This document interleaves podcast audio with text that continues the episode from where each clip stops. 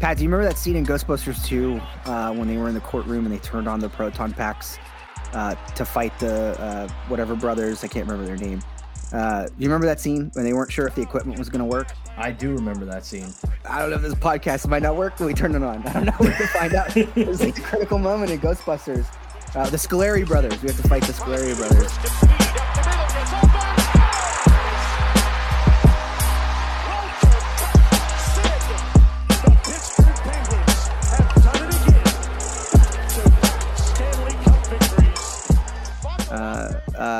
None of that. We are missing one. Uh, Jesse Marshall uh, of various different hockey outlets, along with my friend Pat Damp, uh, firmly in that KDKA life, brother. You last Union boy now since the last talk to you.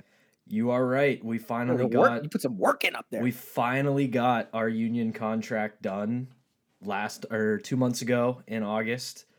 Uh, it's kind of a huge deal. It's it, it, I I don't want to like you know toot my own horn too too much here, but that's a pretty historic thing for a group of television producers to unionize, negotiate a contract, and sign it. That's Huge. Yeah. that's- It's unbelievable. So brighter days ahead. Let's hope. We are missing th- our third. Our third. Our our friend Mike Darnay is not here. We uh, had we wanted to do a show as pretty much the usual. We couldn't find a time where we were all available to actually sit down and do it. Uh, that was lost on us. But Mike uh, was the one who was, took the short straw on that. Um, so we'll you know in the future we'll, we'll have Mike back. He'll be here to, to hang out and uh, party with us. And it, it Uh, feels but- like it feels like we say this all the time, but this time it's absolutely even more necessary to say. It is a well deserved time off for him because he's literally off of work and off of everything else right now. Like he is just off the grid, taking a mini vacation. Yeah. Because dude deserves it. Like between his job, him being one of my coworkers at KDKA, he's now doing his usual high school sports photography for the newspaper, but he's also doing photography for Pitt and the Steelers. Yeah, that's the big deal. Is is that like on Mike's time off now he's working.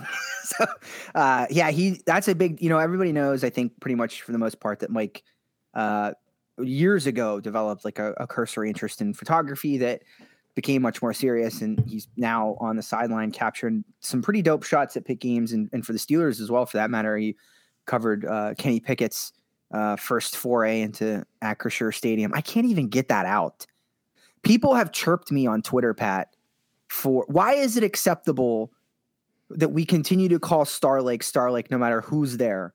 And it's ironically enough, I think we're back to Star Lake, but we can't keep calling Acrisure Heinz. Well, What's, what's the faux pas? Well, first off, in our newsroom at KDK now, we have a jar in the middle that's called the Acrisure jar.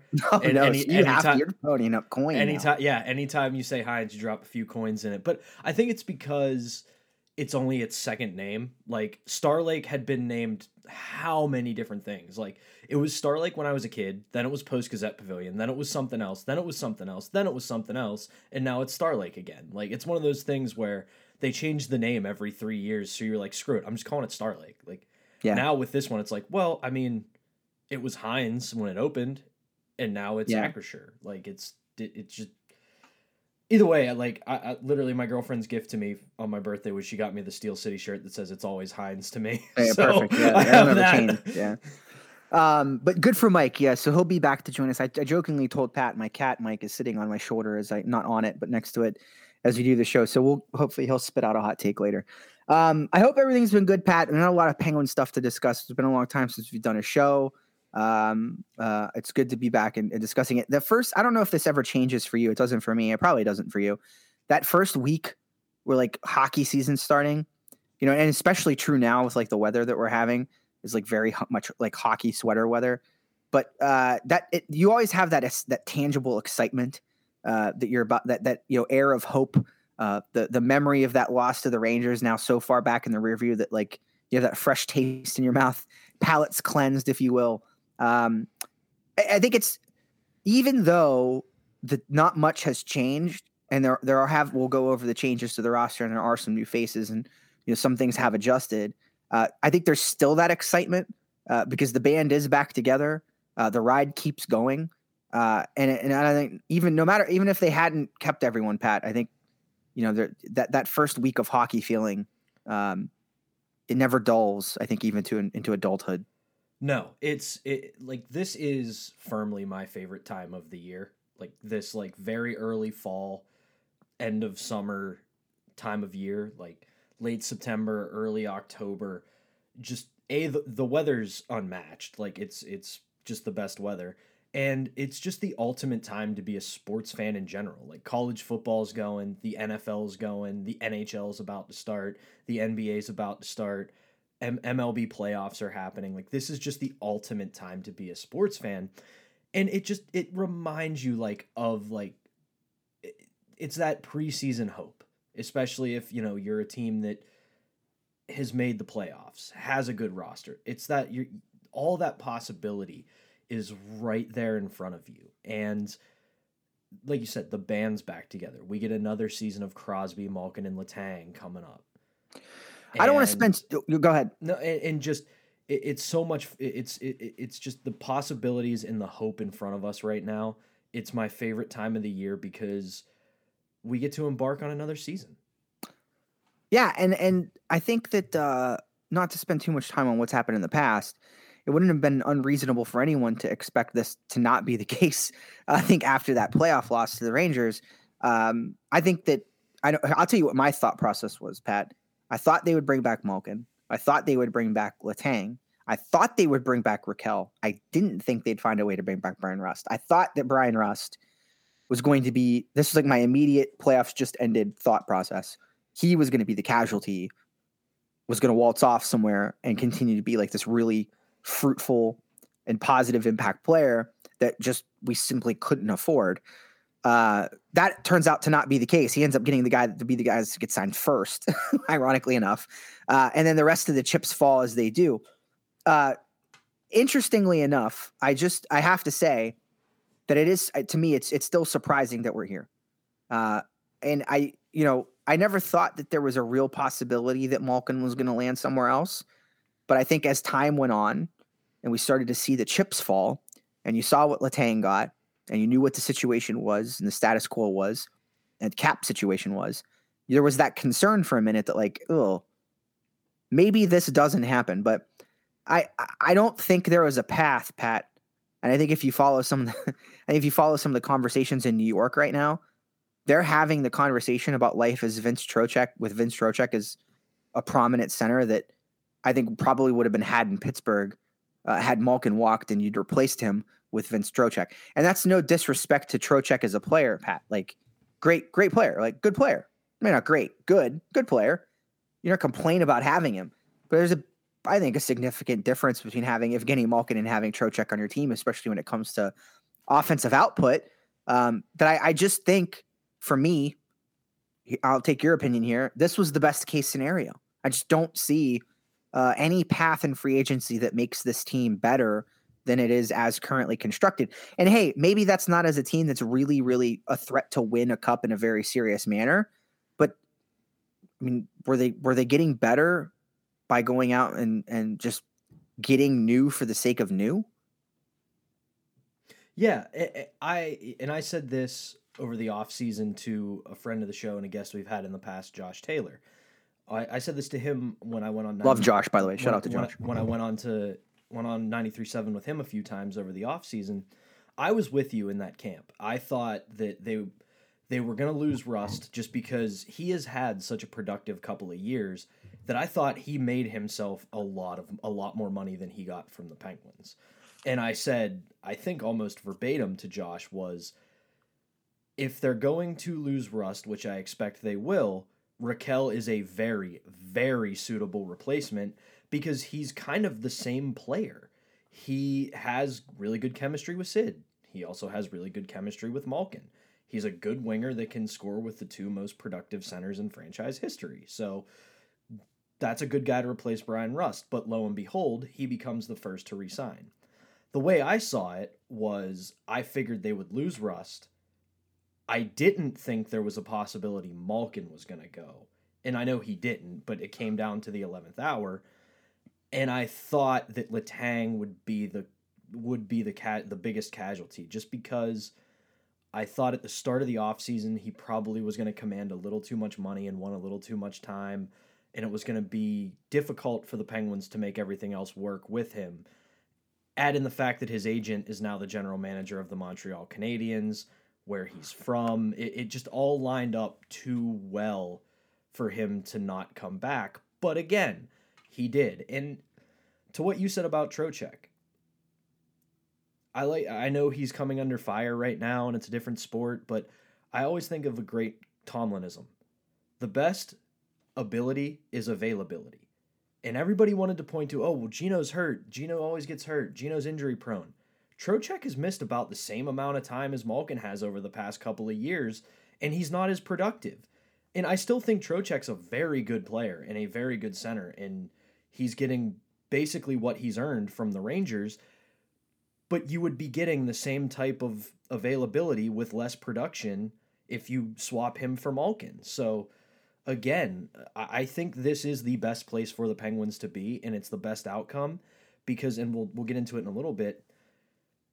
Yohe and Rossi have both written about it on the Athletic. The team believes they were just the victims of bad luck the last two postseasons, and I'd agree. Like you play a third string goalie and push a team that went to the conference final all the way to the brink to overtime in Game Seven, and then the year before your seemingly sturdy goalie melted the hell down and your backup was hurt. That's bad yep. luck. That's all it is. Mm-hmm. Yeah, and and credit, I guess you know it's it's a funny position, Pat, for Ron Hextall to find himself in because the criticism of him when he was in Philadelphia was that he was too patient, and now you you know there's this same pressure to win, or even greater pressure to win in Pittsburgh, and to maximize the end of this window. You lose given the crappy circumstances that you just laid out. What's he got to be thinking, you know, with regards to like change? You know, I, I I think you have to think that the the temptation was there um, you know, regardless of whatever the facts were. Um, that that you know, noting, um, you noting what we know. You know, that I I don't know. I, I well, here's the other thing here, I'll tell you too is the that I, the thing I will say about that is I was listening to uh, a show you've been on a few times, the Steve Dangle podcast, because they they just dropped their Eastern and Western Conference previews, which is pretty great because it's like two and a half, three hours. I can just let it ride while I'm doing work or whatever. But Dangle brought up a great point. One of the worst things that's happened, especially in the NHL and the cap era, is when a relatively good team has a heartbreaking playoff loss, and then that team tries to emulate who they lost to rather than just stick with what they got. Yeah, make some kind of like crazy rash decisions, you know. And, and, Bad news. And there doesn't need to be that. And we've seen it happen. And, and they brought up the examples of you know, Vancouver in 2011, they tried to become the Bruins just after that Stanley Cup loss, and it led to them being in a quagmire for seven, eight years. You saw it with the Blackhawks when they lost to Nashville in 2016. That was kind of the start of the demise of them. And just too many teams will get, and the Penguins a little bit too in 2013, 2014. You know, they lost to some defense heavy teams and decided, oh, despite having Crosby, Malkin, and Letang, we got to go get Mike Johnston and we have to get all these gritty two way forwards rather than say, you know what, screw it. We're going to be the fastest, most talented team, and we're going to make you keep up with us. So I, I think for Hextall, that his patience is a virtue. Yeah. Um, and, and at the end of the day, Pat, I'll just use, you know, there's a couple, we've started to see the uh, algorithmic views of the season predictions play out over the course of the last couple weeks. Micah uh, from Ineffective Math, uh, hockeyviz.com, uh, he has the Penguins finishing second in the division just a, a hair behind the Washington Capitals uh, in that race that is essentially basically almost a coin flip. Uh, Dom Luszczyszyn uh, has them as a, a 25% uh, chance to win the, the division and a likely rank in the division of first. so, I mean, like, look, they're not going anywhere. And I think that, like, uh, the models, I mean, hell, look at the NHL 23 sim. They had them winning the cup. I don't think that's reasonable. I don't think the Penguins are going to win the cup, but the the window is open longer than we thought it was going to be. Pat, I think that's the reality of the situation. And Ron Hextall brought back a team that, in Dom's models, pacing out at about 100 and a hundred and a half points. That's crazy, right? Like that's still really good, and it still puts you in a position to potentially go into round one with home ice. And that, that's all you can ask for at this point, right? Going to round one, you know you're going to be facing a divisional opponent potentially, unless you know you're banking on being the number one overall seed, which I don't think is going to happen. But the I, you, at the end of the day, you control what you can control. You want your games to be at home.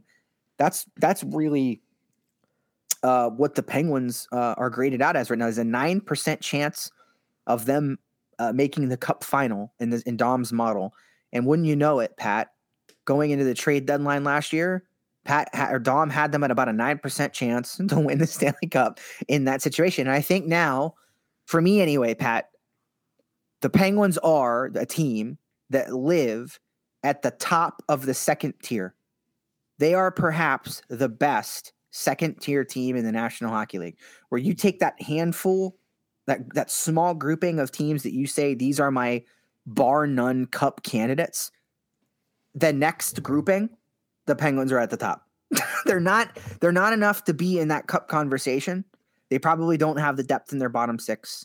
They're going to be hard for scoring out of their depth. I think that's going to be a struggle for them. Um, you know, defensively, I think they'll be great in a lot of ways with some hiccups defensively as always. They're just not as thorough as a, as a Colorado is, right? Or even maybe a Toronto, despite Toronto's lack of playoff success. Um, those teams are doing a little bit of tidier business right now, right? But this isn't a bad place to be. And I think to your point, given the way that things have ended and traditionally and how ugly uh, it could have gotten in a reaction, you know, in respect to reactions, especially given Ron Hextall's history, he's done nothing more than get back together and reconstruct another team that's geared for over 100 points. And that's pretty crazy when you think about it. Right. And I'm going to kind of take something we always said in the past about the Capitals and kind of flip it and reverse it like uh, our like everyone's good friend Missy Elliott once said. Yeah. Put my thing down. Flip it and reverse it. Right. So we always just say about the Capitals, until they do it, they haven't done it when it comes to Crosby, Malkin, and Letang, until they fall off, I have no reason to believe they will fall off. It's yeah, going, there you go, buddy. It's going to happen. There is one singular undefeated entity in sports, and that is time. Yeah. Time waits for no man. But this trio has done a hell of a job pushing back on that. And that's because they are three extremely elite talents. And the thing is, they're old on purpose. Yeah, you're right. Yep. They're betting on guys who have experience and guys who have done what Crosby, Malkin, and Letang have done just to a lesser extent. Guys who, despite being in their late 20s, early 30s, are still very good hockey players. And hey Pat, you know you know what doesn't go away with with time? Hockey IQ. To your point, I think that's where you're getting at here. It, th- like you, you, beat me to it. bingo. It. Yeah, like at, that's the great thing about mental f- faculties, right? Is that uh, in this era or in this age range, I guess, uh, that sets so many people apart. Is is Crosby as fast as he once was? Not even close. Is Malkin as fast and as strong as he once was? Not even close. I can't say the same about Letang because he is an absolute fitness and workout freak, but all three of those guys think the game on such a high level that it covers for some potential physical i guess the the word i could use here is decomposition just because they're not as fast they're not as strong but they will be able to outmaneuver you with the way they play sidney crosby has become such a great two-way forward because his defensive prowess has gone up over the past few years. Part of that is Sidney Crosby being what we on this podcast like to call the most petty athlete in the world. Tell him he can't do something and he's going to, out of spite, become the best at it. But the other thing is with Sidney Crosby, his defense is now feeding his offense because he's helping jumpstart the rush, the breakout, the forecheck, because he's making plays at the other end of the ice, which helps him in the offensive zone. Evgeny Malkin, more so now, rather than being the guy that former Penguin and now I think Columbus Blue Jacket, James Neal, always used to say was Evgeny Malkin was at his best when he was a bully. He just picked the puck up and said, Get the hell out of my way. I'm taking this thing to the house and scoring. He can't do that anymore. But you know what he does really well now, and I bet we're going to see a bunch of breakdowns from you about this this year? He puts himself in scoring positions a lot better now. Rather than being the guy who says, I'm just barreling to the net and beating the goalie because I'm better. He gets to soft spots. He gets to areas where he's going to get a good pass and get a scoring opportunity. Works against the grain. So, part of the reason the Penguins' demise has been so exaggerated is that people have in their head, oh, Crosby, Malkin, physically dominant, take over games, just say, hop on my back, we're winning. They don't do that as much anymore, but they're still some of the best players on the ice because they know where to be. They impact the play. They impact possession. They impact turnovers. They impact offense and defense. So I think, again, this is a team that I agree with you. They're at the top of that second tier. But when their biggest weakness right now is just bottom six, that's not very hard to address in season. There's always going to be somebody in the AHL. Depending who, on the cap situation, yeah. Right, right. yeah. But there's always going to be somebody in the AHL who just decides, okay, I'm an NHLer now. And they come up. It happens in every system, including this one. Because you look back at 15, 16, and 16, 17, we weren't doing backflips. We weren't sitting there going like, oh, they got all these guys in Wilkes-Barre. They got to call them up. They're so great. You knew who they were because you're Jesse Marshall. But like the majority of the fan base wasn't sitting there like, bring up the kids. The kids need to be here. They just decided we're NHLers now. Call us up. I don't think there's yep. the same group of guys, but there's a chance. And it's not going to be hard, I don't think, come deadline because I do think there's a big disparity between the top teams and the bottom teams. So if there's a guy having a pretty okay year in the bottom six on a team that's not going anywhere, you can go get him. So yeah. the best problem, in my opinion, to have going into a season where you're a second tier, fringe first tier contender, if your biggest problem is bottom six, that's a good place to be. Yeah, no, I agree with that. Um, and you know the the father time thing, you know, especially on the forward side, that top six is just is rife with players who are so much younger than those centers uh, and have a lot of energy. Uh, I'm excited, Pat, about this Rakell Crosby Guentzel connection. We saw that last preseason game, the the little globetrotters uh, nature that that line has to just go unconscious um, and and execute passes two steps ahead. Um, I almost felt like in that game, uh, the two steps ahead thing was accurate.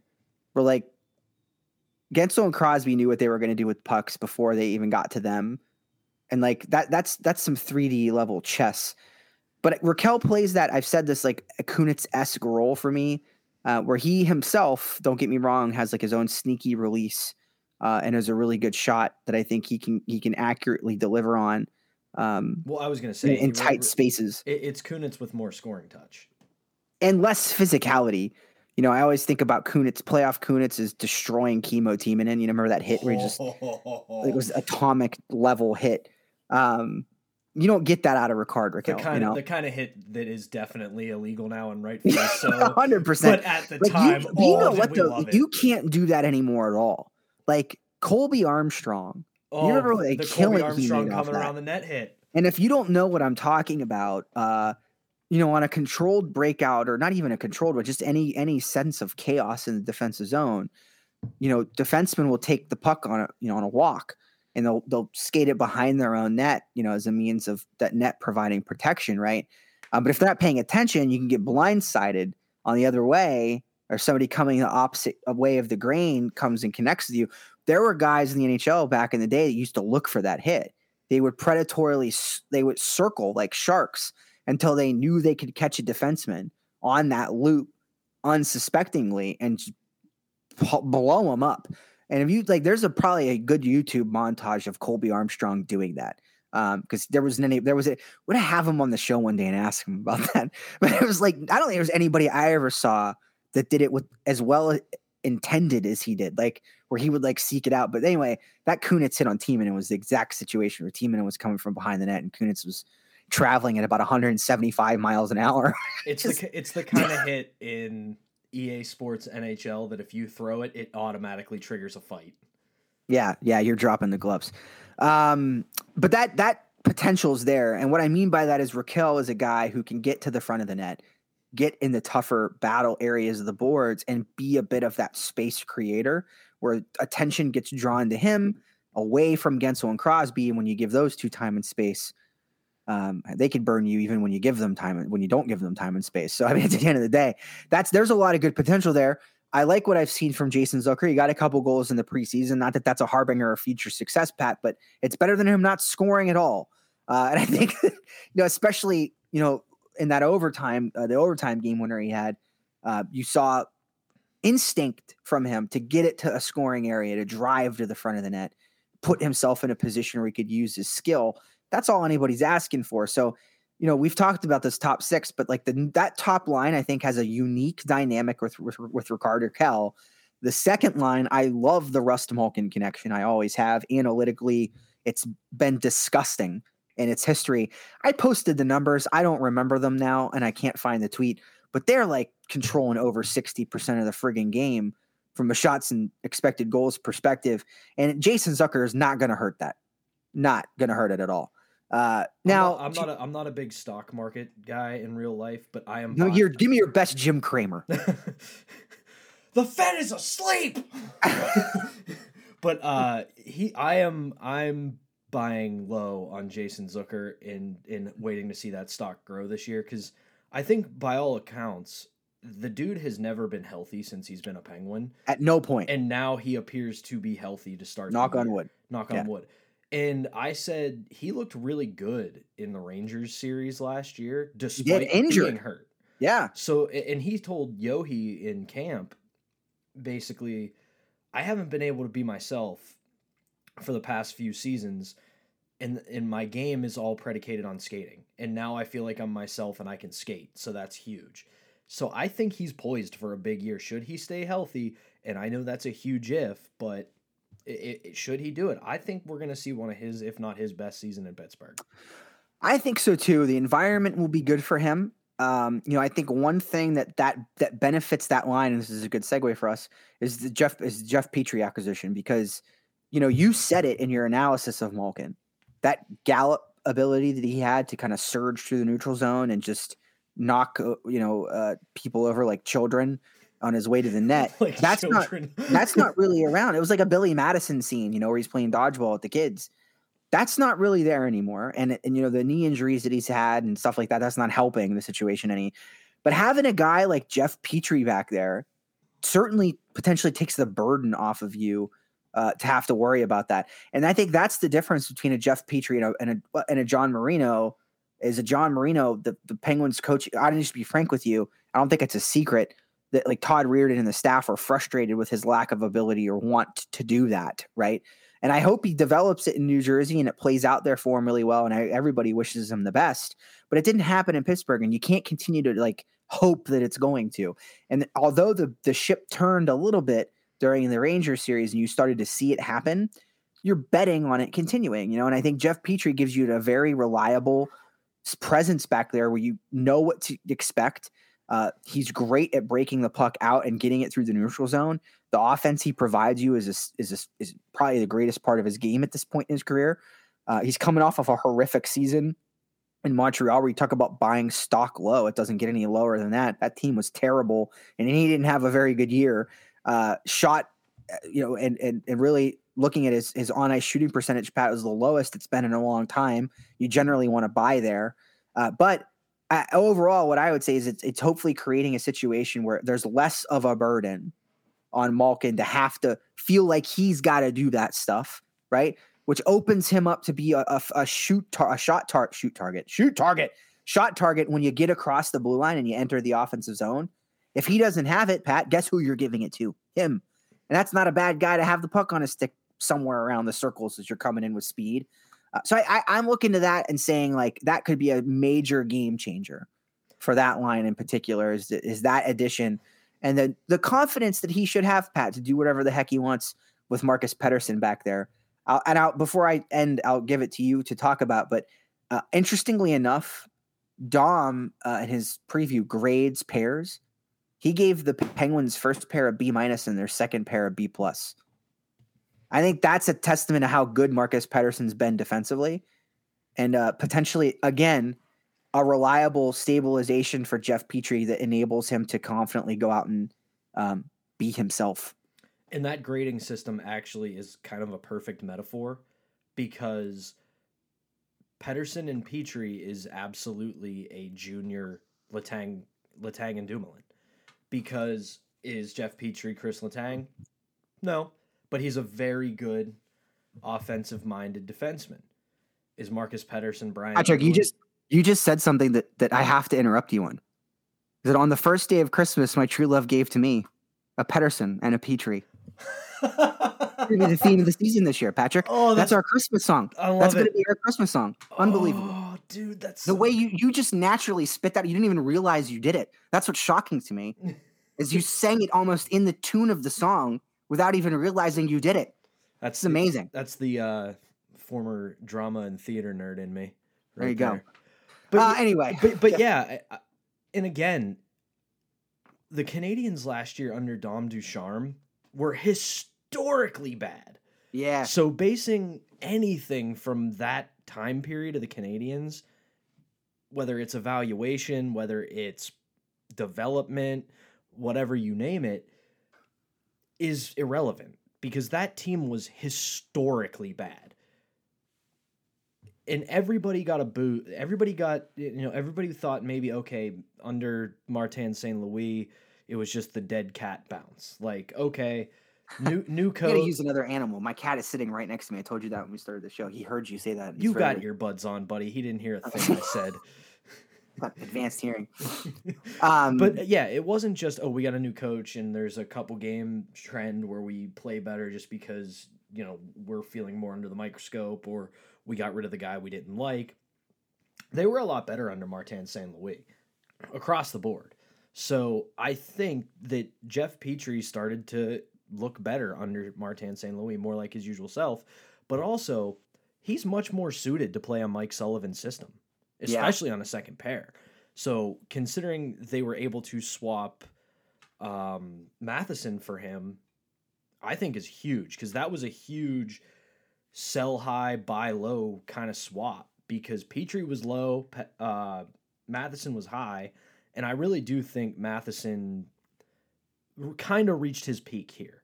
I don't think he was. I don't think he was gonna do much more or much worse, but I think there's more room for growth and more opportunity for the Penguins system as a whole with Petry rather than there would be with Matheson. Yeah, and I think I think what Petry gives you, Pat, in like a in a utopian world is just a, like a much more consistent performance in like a three game sample at a time. You know, that's the thing I always said about Matheson is that the rule of sevens with him was that in a seven game series you get three good performances and three bad performances, and then you could flip a coin on the seventh one. You know, and that to be fair to him, he was a lot more consistent last year. It was the best year of his probably of his career. I think we could confidently say that. Um, but I think this is just more of an established player who's who's certainly more physical. Um, is going to be a little bit better in front of his own net, and Well, I think that's, provide. that's, that's something else real quick that I want to I want to address with the Penguins this year is I like that they got bigger to do better in front of their net, but they didn't sacrifice movement. They didn't sacrifice puck handling skills or IQ. They didn't just do the need big, big guy, front net, clear net. hit stick overhead, bop head.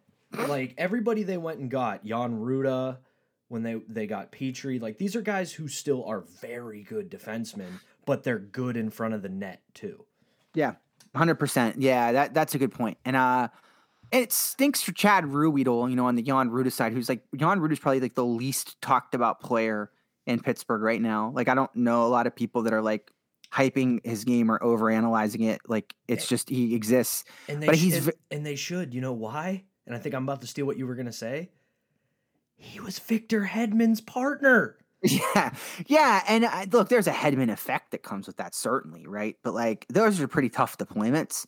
Uh, I think we could safely say, and he's Uh, gonna be on the third pair here yeah, on a third pairing with somebody competent on the other side of him. Whether that, I do think, Pat, it's going to be Ty Smith. You know that this is really like, for me anyway, like a, a discussion of like where can you easy hide the money the easiest right now. You know, given where you need to be compliant.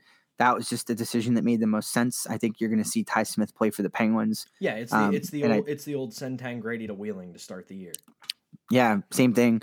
Uh, paper transaction type situation. So, yeah, it's going to be interesting. I mean, I think the defense it definitely needed to be freshened up for me. Um, I, I'm happy that it happened. you know, I am interested to see how long the top pair stays together and what happens with it, or, or like not not top stays together, but what's the leash look like there? Like, because we have to admit, like there were times last year where that magic just seemed to be gone, right? Um, and I think that's probably a testament to the wear and tear that's come on to Brian Dumoulin, and you know he's had a lot of injuries that have affected his ability to be mobile. And mobility was never really the name of his game, but it enabled him I think, to effectively use his reach, right? And we talk about like what is gap control. Gap control is the distance between yourself and the forward you're defending, right? Your gap is the amount of space that you give them. And, and traditionally, from a coaching perspective, um, and you and I have both coached in our lives, there's a traditional amount of stick lengths. Stick lengths is what you use to define gap. Uh, there's a traditional amount of stick lengths someone should be away from you at the defensive blue line the the red line, uh, and so on and so forth. As you as you approach the net, that distance should close, right? And it's it's easy to do that when you can skate. I always struggled with it because spoiler alert, I suck at skating. I'm horrible at it. It's the worst part of my game. That was about the only thing I was good at. No, I, if you'd have made the two of us, you'd have had a short hockey player who was pretty good. was, was pretty good. But uh, long, hey, long story short, though, you know, do that when you take that mobility away, Pat, and you're having to turn around, right? And you think about like, I, I think it's most noticeable in changes to flow when you're seeing that like chaotic switch from offense to defense, and you're you're skating forward, and now suddenly I have to be skating backwards. That pivot and that ability to like get yourself moving, it's been noticeably degraded for Brian Dumoulin. It has. It's just, and that's the reality of the situation. For better or worse, we have to talk about it the way it is, right? That that's that comes with time. It comes with injuries.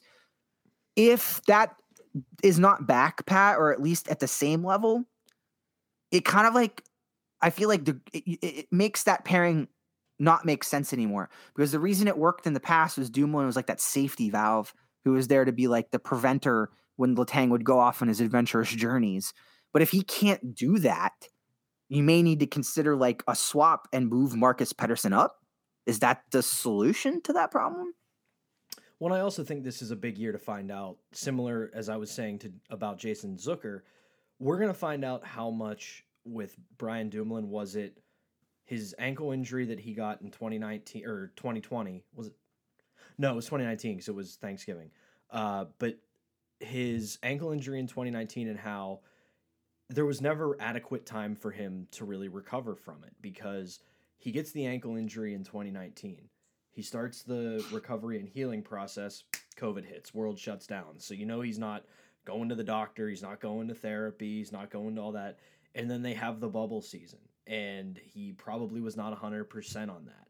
Gets a little bit of time off, but he wasn't 100%. So he has to train differently because he's still kind of recovering from an ankle injury. Then they have the COVID shortened season. Same deal. So now he's finally had like a full off season to train, to get healthy. So we're going to find out this year with Brian Dumoulin.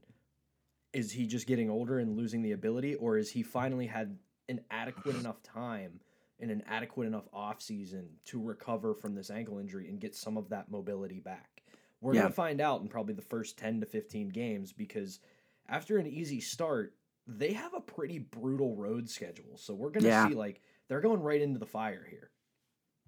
No, you're right. And it, to your point, like those kinds of issues, Pat, like they they don't take a long time to show up on tape, um, especially with a pairing that uh, obtains the amount of minutes that pairing does. Um, that's going to be something to watch. You know what else? I, and just to close out the conversation on the defense, real quick, the one thing I'll mention before we start playing actual games here is that and and this is just something I'm going to be watching Pat like f- for my own eye. The only takeaway I even have from the preseason is I thought that they really poorly defended the overload. Specific Pat in situations where the puck quickly changed from one side of the ice to the other. So the Penguins D coverage is is what's called like a puck side overload. They call it mostly, or a D zone overload or strong side overload. What it means is you just you ante up on covering the area of the ice the puck's on. You put you try to put enough bodies in those battle areas where you outnumber the other team in those battle areas. And to do that, you have to have more bodies, right?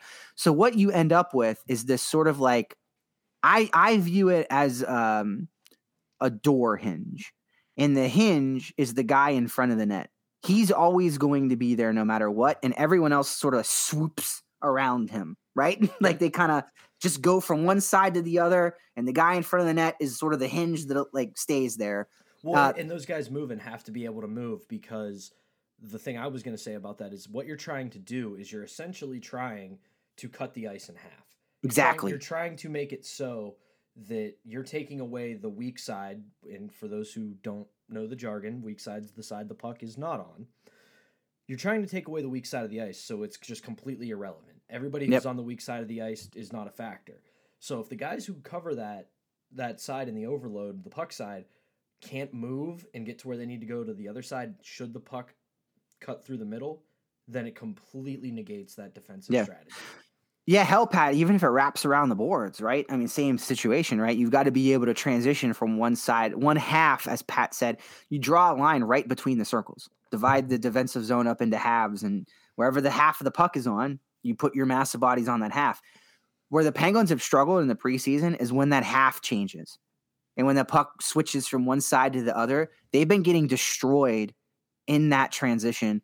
Like I, I know there was a lot of, of hubbub on Twitter one night because Jeff Petry got like real pat he got passengered real bad on the transition and like was just sort of watching it happen and that it's it's tough coverage it is and if you're new to it especially and you don't usually play that system and i don't think montreal did uh, you know it's going to take some getting used to but i'm just i'm just saying that's a defenseman and a forward thing it's a defensive zone coverage um, I think traditionally, you know, the slot and the net front are the weak areas there that you have to be extra cognizant of. And they've just been getting beat up a little bit. So yeah, it, that's it. it. Yeah. And, and, and that's just that's going to come with time, just because. Yeah, hundred percent. There's a there's there's some new faces in some new places, not a lot, but enough that it's going to take some adjustment. Agreed. Uh, so let's move on to goal real quick. We've always got to get to the correspondences from the people, but um, I just I, we have to we talked about the goaltending a little bit ago. Uh, that last year, you know, just had all hell break loose. Where Tristan Jarry, I think really people underestimated Pat how good he was in the regular season last year. Um, really strong performance, uh, top third of, of the goalies in the league easily uh, with his end of year results really robbed of the ability to get his redemption playoff moment. And that that's what the playoff was all about for me was Tristan Jarry going in and either performing or not performing. Um, you know, with that um, you know, the the the horror of year past fresh in his mind.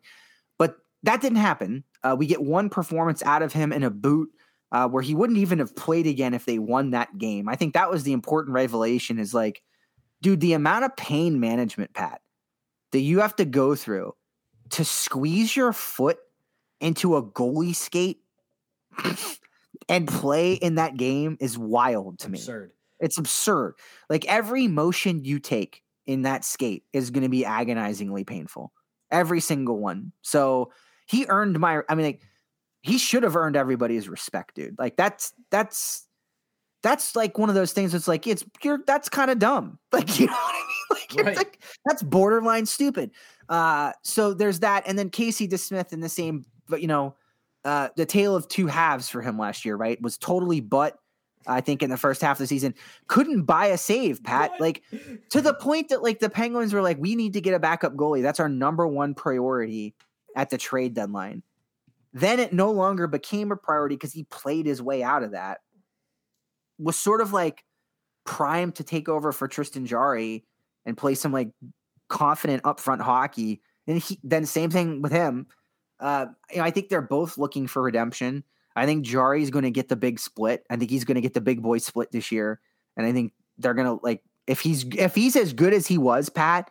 I think Mike Sullivan's going to let him go, especially with the schedule being a little bit more friendly right? And like the the gaps between games. Not that it seemed to really borrow, bother bother Jarry all that much to begin with, because he was playing just about every damn minute for the first quarter of last year. Uh, I think that Mike Sullivan's going to let him eat, let him go. Uh, and I, I, frankly, I don't have any concern here. I don't think this is a super big area of strength, Pat, but I also don't think this is an area of weakness if they're healthy. Well, as it always has been to that point in the Crosby, Malkin, Letang era, you don't need Patrick Roy back there. Yep. You need a guy who just will not lose, who will not lose you a game, is what I mean. He's going to lose. There's That guy was unfortunately Jarry two years ago, Pat. Right. That's exactly it. And Like th- your it- it- perfect example. And for Jarry, I think back to the COVID shortened season playoffs. On this very podcast, me, you, and Sean Gentille talked about this. That Jarry's COVID shortened season and his meltdown in that playoff should not have come as a surprise. Because if you remember that year, his splits stunk. hmm Like he was he was All over the place. he was prime era Patrick Roy at home, and he was below replacement level on the road. Yeah. And we we hit that flashing red light on this pod. We were like, guys, Jarry's an issue. Jarry's a problem. Like, and then last year he got rid of those concerns. He was just as good at home as he was on the road. Some differences here and there. And then as for DeSmith, like he pl- same thing. He played his way out of a bad start. And I think a lot of people forget because we got so enamored with the Louis Domingue storyline. The spicy pork. Before DeSmith got hurt in game one, he was playing a gem of a game.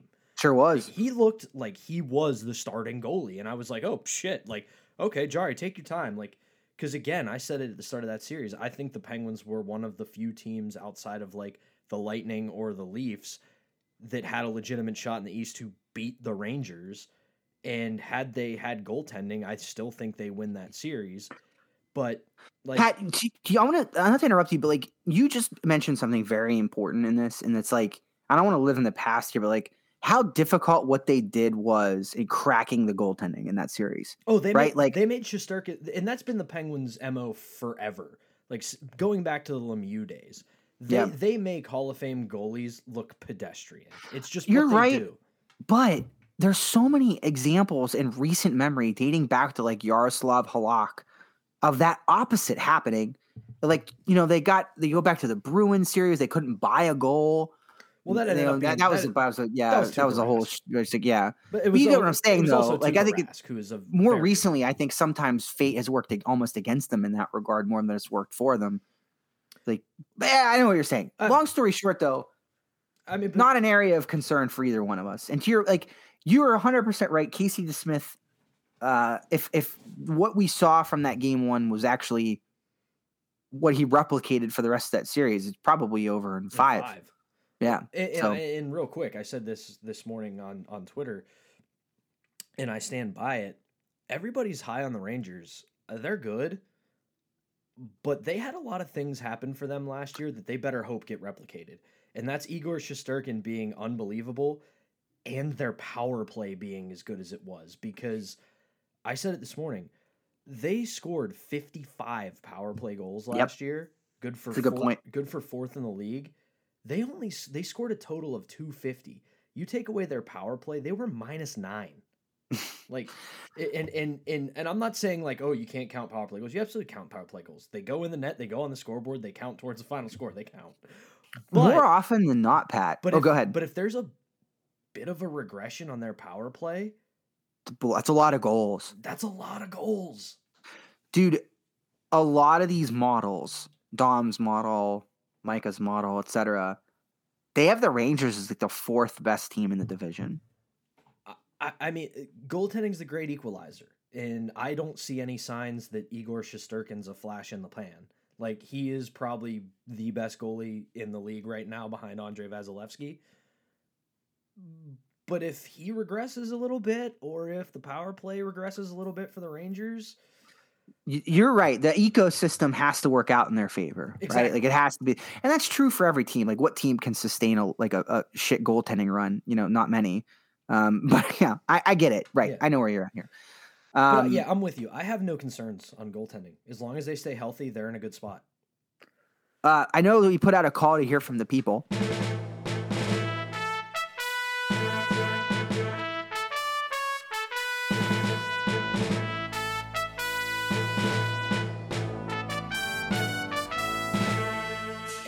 Mike on with Mike out for today, I have it pulled up. Let's let's hear from the people. I don't have any papers to shuffle. I think I got. Unfortunately. I got like a couple here on my desk. Like here's. Um, there you go. Thank you. Thank you, Generation. In honor of Mike. Thank you, Generation Tux, for having a checklist I needed. But anyway, let's see. First question. Let's go right to a Hall of Fame listener of Oh, the boy. show, our friend Morgan. Morgan. Ah, Morgan. Morgan says, "Boys, Hall of Famer Morgan checking in. You can only eat one deli meat for the rest of your life. What would it be?" Ooh, I didn't look at the questions beforehand, so this is catching me off guard. Go see my boy Morgan up at Port. I don't. What's the name of the dealership he works at? Do you know? I, I, I don't. Ah, man, When I found to give him a free plug on the show, I can't even remember it. I think it's the last name of his family, but I don't want someone to read that out without his consent and like freaking dox him online. You know what I mean? Go see him. If you hit him up on Twitter if you need a Chevy.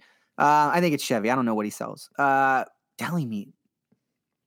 My answer, and, I- and I'm not counting Mm. like cheese, but let's go with. uh I'm going with Capicola. Land O'Lakes makes the best cheese. Oh, 100 percent. If you get anything, Thank you for Land agreeing O'Lakes. with me on that. I, you're a joke. Yeah, I don't even want to. to. don't even get me started on Land O'Lakes is elite with their American. It's just it's something about it just hits hits the right way. I mean, I gotta go. Give me an Isaly's chip chop, bro. What am I going? Like, I gotta do right. I mean, that's fair. You could do chipped ham. You could do a lot with chipped ham, right? very fair. Very fair. Corned beef is good. Yes, corned beef is a great I, answer. I would probably put that as number two. Let's go for another one here. Another Hall of Fame, in my opinion, listener and correspondence submitter. Our good friend Laura. Oh, She Laura's has top. She's she, on Mount Rushmore. she has one hockey question, one non-hockey question. We'll go with the hockey question first because we've kind of already answered this. But she asks, "What off-season acquisition will make the biggest difference right away?" I think we kind of answered that with with Petry. Yeah, I think so too. Yeah. Non-hockey question. Hope you guys are all doing well. What is the most fun thing you did this summer slash off season? You were telling me a great story right before we started about what you did yesterday. Yeah, no. So uh, yesterday, I have a toddler now. Uh, it's a big deal. Uh, that's I have a, like a toddler now is like learning how to talk. So that's like this summer was all about like new words, new experiences. Uh, there's a a playground like close to our house that is like a really it's a series of slides that are larger in size as you go. Right, there's, there's a small one for baby children, and you get on the line. Um, there's a really big one that's like a vertical climb up. And then yesterday, my daughter like pointed at it and was like, decidedly looked me right in the eye and was like, up. I was like, oh man. It's like, I guess I'm taking you up the big slide now. So like, I t- I don't know. She like made her like she forced me to let her climb up it, like, and I like followed up behind her, like having a panic attack the entire way. Like I'm gonna like my child's going to die and it's gonna be my fault. Um, and then I made her go down on my lap. So all day yesterday, Pat, just so you know, I was going down twisty slides in the playground. Um, I think for I think for me, uh, my cousin Cameron got married to his fiance Allie, and uh, I told Jesse off the air. I had a couple people ask me there when the pod was coming back because they've brought the gospel of hockey to Indianapolis. So uh, shout out to you guys. And I always joked about the wedding because it the reception and the ceremony itself. The ceremony itself was on the outside. The reception was on the inside of the Cleveland Museum of Art mm, and uh, I joked with my girlfriend. I said, they are throwing a private school wedding for a bunch of state school kids. yeah. uh, let's go to a funny question that we can get to from our friend Hammer, who this one works because Mike is not here Okay. and he asks has mike darnay started referring to himself in the third person now that he's a credentialed photographer at steelers and pit games Yeah, it's like uh, what was that dude on Seinfeld? Was it Jimmy? Jimmy referred to himself in the third person all the time. That's it. i yeah. was going with the, Mike's getting angry, baby. i was going with the rock Yeah. you know Either when mike works. walks into the room you show mike respect uh okay uh we kind of got this one asked in a couple different ways so a couple people have asked this i'll go with uh, nate shirley's submission for it and he asks with the big three back until what we assume is the end of the line what are your predictions for the next four years I mean, it's tough to know when the cliff happens, right? And I think it does, but like I think this year, next year for sure, they stay a playoff team, right? I think what happens with the cap and like, you know, it's supposedly going to go up. Um, you know, unfortunately, it's going to skyrocket after they retire. but it's just, you know, the, the new verse to the Alanis Morissette song. I guess I would say I would feel super comfortable about easily making the playoffs the next two years. Maybe you're in for a fight for it the third year, and then the fourth year is the wild card you have no idea what's going to happen. Yeah, I, I, agree. I think over the next four years, they rem- they remain a playoff team, a team that can make the postseason. They they essentially turn into one of those teams that they they solidly are the. Now you know if they get in, who knows? You know, mm-hmm. we're not we're not planning parades. We're not talking about how they can do it. We're we're just we're gonna become the team that's just happy to be eh, there. You know what, too, Pat? I think they do have another deep run in them. That's what I was gonna say. like. That's I, one more thing that we'll get out of this group is uh, one more let's hold hands and jump off the cliff together run. I th- yeah, I was gonna say I think either this year or next year is the last. The might last, have been could have been last year potentially. Should have been last year, but I think this is the last. We get this year, next year, we get one last deep run. I think they can go as far as they want to go. Win it all, I don't know, but third round, finals, I can see it. Wouldn't rule that out. And this is the last one we're gonna go with today because I know that you got to get rolling here soon, and it's a it's a silly one to end on. Daniel asks us, who gets two wins first, the Pittsburgh Steelers or the Arizona Coyotes?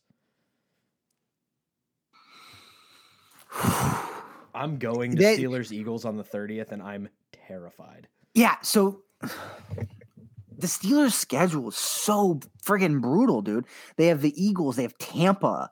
Like Miami. these are, yeah, Miami without Tua's look, and maybe not even Tyreek Hill now because he's in a boot.